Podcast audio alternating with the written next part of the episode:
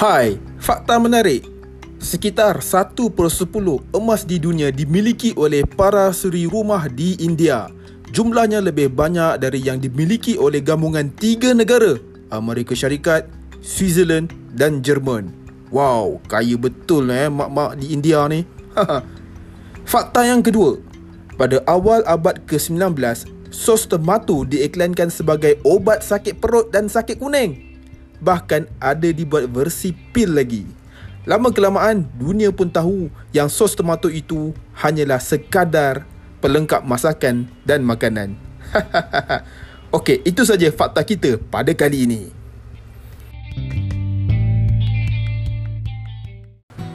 Hai, Assalamualaikum dan selamat sejahtera. Terima kasih kerana masih berminat mendengar celoteh dan perkongsian aku. Pada episod ini, aku mahu kongsikan kesilapan besar dalam diet yang biasa terjadi. Ramai yang usaha diet, ada yang berjaya, ada yang gagal. Ada juga yang berjaya sekejap, kemudian gagal balik. Untuk kes aku, aku termasuk dalam kumpulan yang terakhir itu yang berjaya sekejap kemudian gagal balik.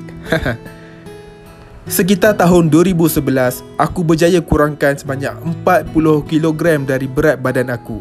Tetapi 2 tahun selepas itu, berat aku naik kembali. Malahan, keadaan aku lebih gemuk daripada keadaan asal. Ketika aku gemuk semula, tahap keyakinan aku menurun.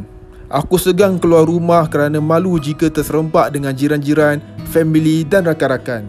Aku yang tahun sebelumnya terima banyak pujian kerana berjaya kuruskan badan, tiba-tiba terasa sangat loser dengan situasi kegemukan aku semula itu. Lebih memalukan, ketika aku gemuk semula itu, rancangan kesihatan yang aku sertai beberapa tahun sebelumnya baru saja tersiar di kaca TV. Dalam rancangan itu, aku share diet dan senaman aku sehingga aku berjaya kurus dan kacak.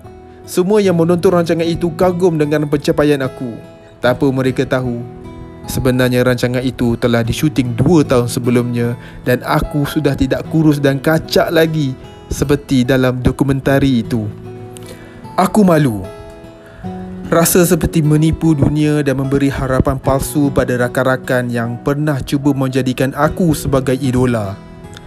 Bagaimana semua ini berlaku? Bagaimana aku berjaya turunkan berat badan sebanyak 40 kg dan bagaimana pula aku ternaikkan berat badan aku semula lebih 40 kg. Di mana silapnya? Ha, ini aku nak share dalam podcast kali ini. Aku percaya bukan aku seorang saja yang alami pengalaman buruk seperti ini. Ia adalah masalah dunia.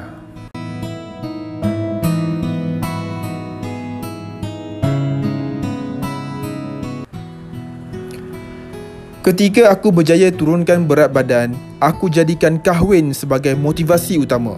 Aku mahu kurus kerana nak kelihatan kacak dan segak ketika bersanding di atas pelamin.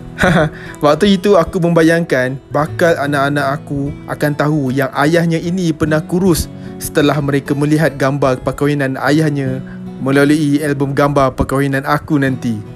Disebabkan itu aku tidak makan nasi dan hanya makan lauk pauk. Itu pun dalam jumlah yang amat sedikit Makan macam orang sakit Tidak cukup dengan sekat selera nafsu makan Aku pulun buat aktiviti kardio di gym dua kali sehari Iaitu sebelum pergi kerja dan selepas balik kerja Aku lari 6km setiap sesi Iaitu setiap sesi pagi dan petang Bermakna setiap hari aku berlari di gym treadmill sejauh 12km Hasilnya, dalam keadaan aku tak makan nasi dan pulun larian 12 km sehari, aku berjaya kurus mendadak dalam tempoh seawal 2 bulan.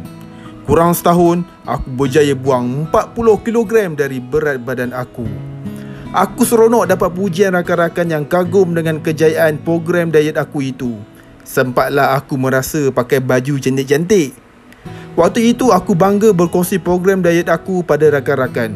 Malah Aku memaksa mereka ikut caraku kerana hanya cara itulah yang berkesan untuk kuruskan badan secara efisien.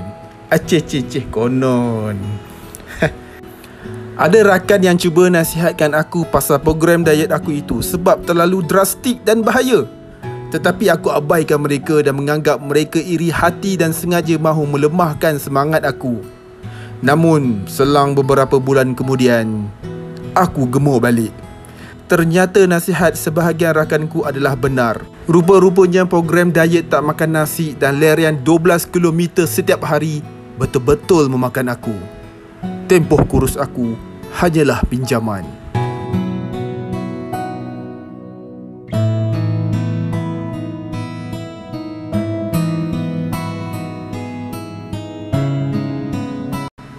Mujur aku sempat bersanding ketika aku kurus. Namun sejak aku berkahwin dan dah capai target, aku mula dah tak jaga diet dan senaman aku. Tiada lagi motivasi kurus kerana motivasi aku nak kurus yang dulu hanyalah semata-mata mahu kelihatan segak di atas pelamin. Kalau aku dah kahwin, aku nak segak macam mana lagi? Buat apa aku nak sungguh-sungguh seksa badan aku nak kuruskan badan? Hajat aku dah tercapai. Nak pula aku dah jemu tahan nafsu dari makan nasi. Mula-mula isteri pengaruh aku makan nasi dia yang tak habis. Kemudian perlahan-lahan aku beranikan diri makan nasi satu pinggan. Dan seterusnya berpinggan-pinggan. Masa aku nak bersenam juga dah tak sekerap dulu. Jika bujang, bolehlah aku ke gym berjam-jam sehari dua kali. Tetapi sejak kahwin, masa aku di gym semakin berkurang dan lama kelamaan terus tak main gym. Rumusannya, ini tiga punca mengapa aku gemuk semula. Pertama, tiada motivasi. Kedua, kembali makan nasi berlebihan. Dan yang ketiga, aku tinggalkan gym. Menurut pakar, untuk kuruskan badan, kita perlukan motivasi yang berpanjangan. Jika motivasi terlalu ringkas seperti nak berkahwin, kemungkinan semangat untuk terus buat gaya hidup sihat akan terhenti selepas capai matlamat yang diidamkan. Antara contoh matlamat yang berpanjangan adalah mahu hidup sihat agar tak jatuh sakit dan mahu kuat supaya dapat terus menikmati hidup yang sempurna. Untuk kes makan nasi pula, kesilapan aku adalah aku terlalu mengongkong nafsu makan. Nafsu tak boleh dihapus. Manusia memang hidup berpasangan dengan nafsu. Nafsu tak boleh dihapus tetapi boleh dikawal. Aku sepatutnya makan nasi secara terkawal, bukan tak makan terus. Disebabkan aku terlalu menyekat nafsu lah diri aku menjadi terlalu craving pada nasi sehingga kan pada tahap tertentu terlebih pula makan nasi. Sebab itulah setiap program diet ada term cheat day. Cheat day adalah hari khas untuk longgarkan program diet kita dengan boleh makan apa saja yang kita ingini. Ada orang suka makan burger ataupun pizza. Terpulang. Macam saya, saya suka makan nasi dan ayam goreng. Tujuannya hanyalah untuk lepaskan food desire kita buat sementara waktu. Apabila food desire kita telah dipenuhi, kita boleh kembali pada program diet semula dengan hati yang tenang dan bahagia. Sekaligus kemungkinan kita untuk kekalkan diet ini sampai bila-bila adalah tinggi. Berkenaan dengan gym pula.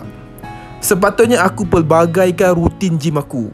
Bagi sebagian orang, mungkin sesuai untuk mereka lari berjam-jam di treadmill sampai ke tua. Tetapi ia tidak sesuai dengan sifatku yang mudah bosan jika buat rutin yang sama berulang-ulang.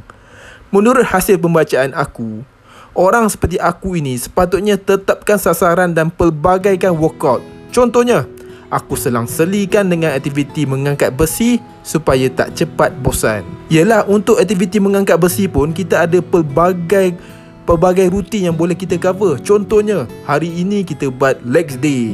Esoknya kita buat chest day. Ah, selepas tu kita buat pula apa benda lah. Ah, ada banyak. Dan ini akan membuatkan kita makin seronok untuk bersenam di dalam gym. Ha, yang silap aku yang sebelum ni, aku buat apa? Lari, lari, lari, lari. Ha, lama-lama boring lah. Ha, podcast ni dah macam laporan kesihatan pula. Aku harap perkongsian ringkas ini dapat memberi gambaran kepada korang pasal diet ini. Korang janganlah ulang kesilapan aku yang sebelum ini. Jadikan sebagai pedoman. Apa yang penting dalam diet dan hidup sihat ini adalah motivasi yang kuat, kawalan nafsu yang betul dan senaman yang konsisten. Wahai pendengar sekalian, ingatlah, sehat adalah kekayaan yang paling mahal.